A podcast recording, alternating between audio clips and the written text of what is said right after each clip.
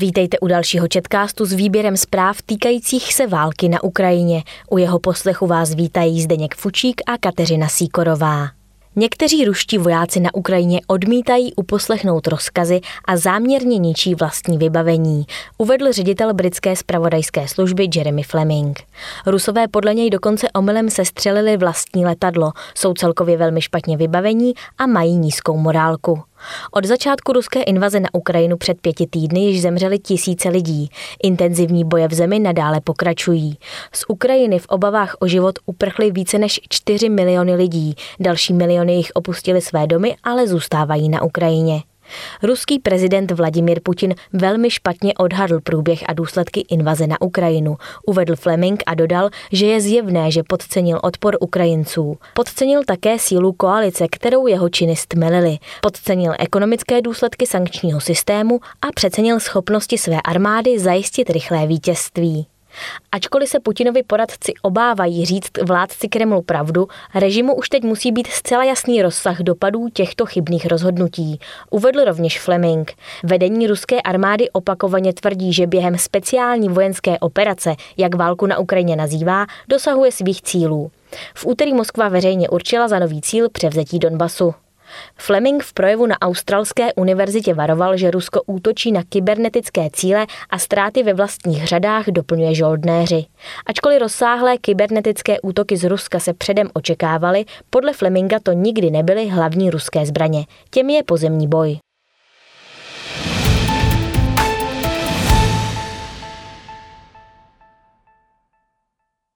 Kreml popíral sdělení západních politiků a rozvědek, že ruský prezident Vladimir Putin není svým okolím správně informován o skutečném průběhu války na Ukrajině a dopadech západních sankcí a že mezi ním a ruským vojenským velením proto nyní panuje napětí.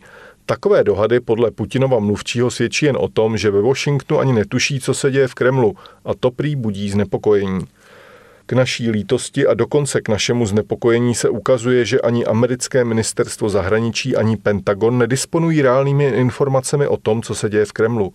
Nechápou prezidenta Putina, nechápou mechanismus rozhodování v naší zemi a nechápou styl naší práce, prohlásil mluvčí Dmitrij Peskov podle agentury TAS. Nebudí to jen lítost, ale i znepokojení, protože takové naprosté nepochopení vede pouze k chybným rozhodnutím, k ukvapeným rozhodnutím, které mývají velice špatné důsledky, upozornil Peskov. Podle TAS komentoval Peskov slova šéfa americké diplomacie Antonyho Blinkena a mluvčí Bílého domu Kate Bedingfieldové, že mezi Putinovými spolupracovníky nejsou lidé, kteří by se odvážili prezidentovi říci pravdu. Obdobně se vyjádřil i ředitel britské spravodajské služby Jeremy Fleming.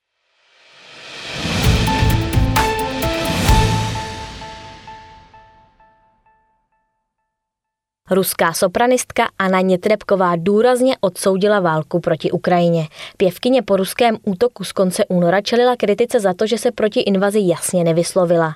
Několik pořadatelů jí proto zrušilo koncerty. Výslovně odsuzuji válku proti Ukrajině a v myšlenkách jsem s oběťmi této války a s jejich rodinami, uvedla Nětrebková v prohlášení. Použitím slova válka se výrazně odklonila od ruské oficiální linie, která invazi do sousední země označuje jako speciální vojenskou operaci. Za porušení této linie v Rusku hrozí tresty. 50-letá operní hvězda žijící převážně v Rakousku také zdůraznila, že není členkou žádné politické strany a není zpřízněna s žádným z ruských vůdců. S prezidentem země Vladimirem Putinem se prý za celý život setkala jen několikrát a nikdy se jí nedostalo finanční podpory ze strany ruské vlády. Uznávám a lituji toho, že některé mé činy nebo výroky v minulosti mohly být z části špatně interpretovány, uvedla také Nětrebková. Narážela podle všeho na svá slova z konce února o tom, že chce, aby válka skončila, ale není politická osoba a nehodlá tak veřejně vyjadřovat své názory a hanět svou vlast. Někteří pořadatelé následně zrušili její vystoupení a pěvkyně pak oznámila, že sama ruší veškeré své koncerty v následujících měsících. Nyní uvedla, že od konce května bude znovu vystupovat.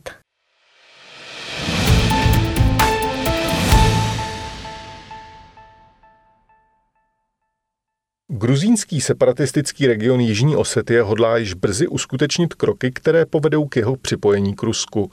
Podle tiskové služby ruské vládnoucí strany Jednotné Rusko to řekl jihosecký vůdce Anatolij Bibilov. V uplynulých dnech dali najevo podobný záměr předáci proruských separatistů v Luhanské a Doněcké oblasti na východě Ukrajiny. Věřím, že sjednocení s Ruskem je náš strategický cíl, naše cesta, touha lidu. A touto cestou půjdeme. V nejbližší době podnikneme příslušné právní kroky. Republika Jižní Osetie bude součástí své historické vlasti Ruska. Uvádí se v Bibilovově prohlášení zveřejněném na webu jednotného Ruska. Podle agentury TAS předseda parlamentu Jižní Osety Alan Tattajev v této souvislosti řekl, že se k připojení k Rusku již brzy uskuteční referendum. Konkrétní termín jeho uspořádání však nezmínil. Rusko zatím jako jediné uznalo nezávislost Jižní Osetie a také další odštěpenecké gruzínské oblasti Abcházie po válce s Gruzí v roce 2008. Moskva regionům poskytla rozsáhlou finanční podporu, nabídla obyvatelstvu ruské občanství a umístila tam několik tisíc ruských vojáků.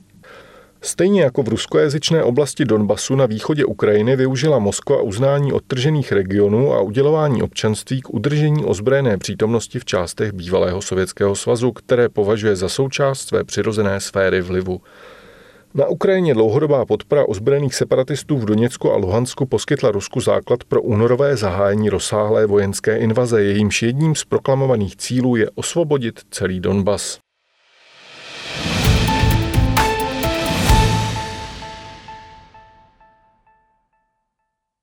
Rusové trpící zablokováním sociální sítě Instagram už nemusí zoufat.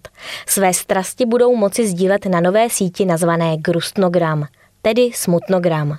Černobílé melancholické alternativě populární americké platformy pro sdílení fotografií a videí. Sociální síť pro smutné. Sdílejte své smutné fotky, ukažte to svým smutným přátelům, buďte smutní dohromady. Píše se na přihlašovací stránce Grustnogramu.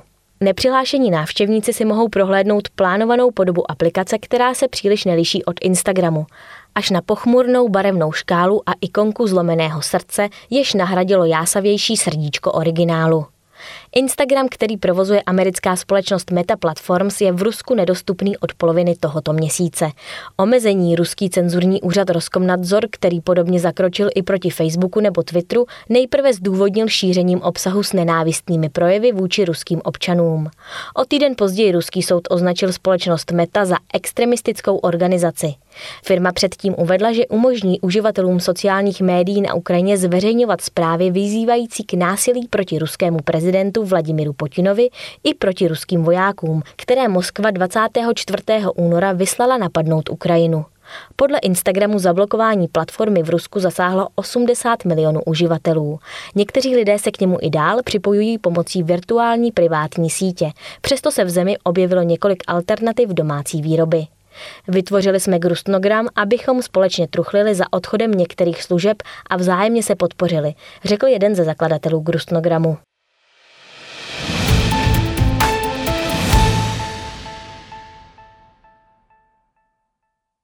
V ruském Petrohradě se objevil nový druh protiválečného protestu, který zatím místní úřady nezastavily.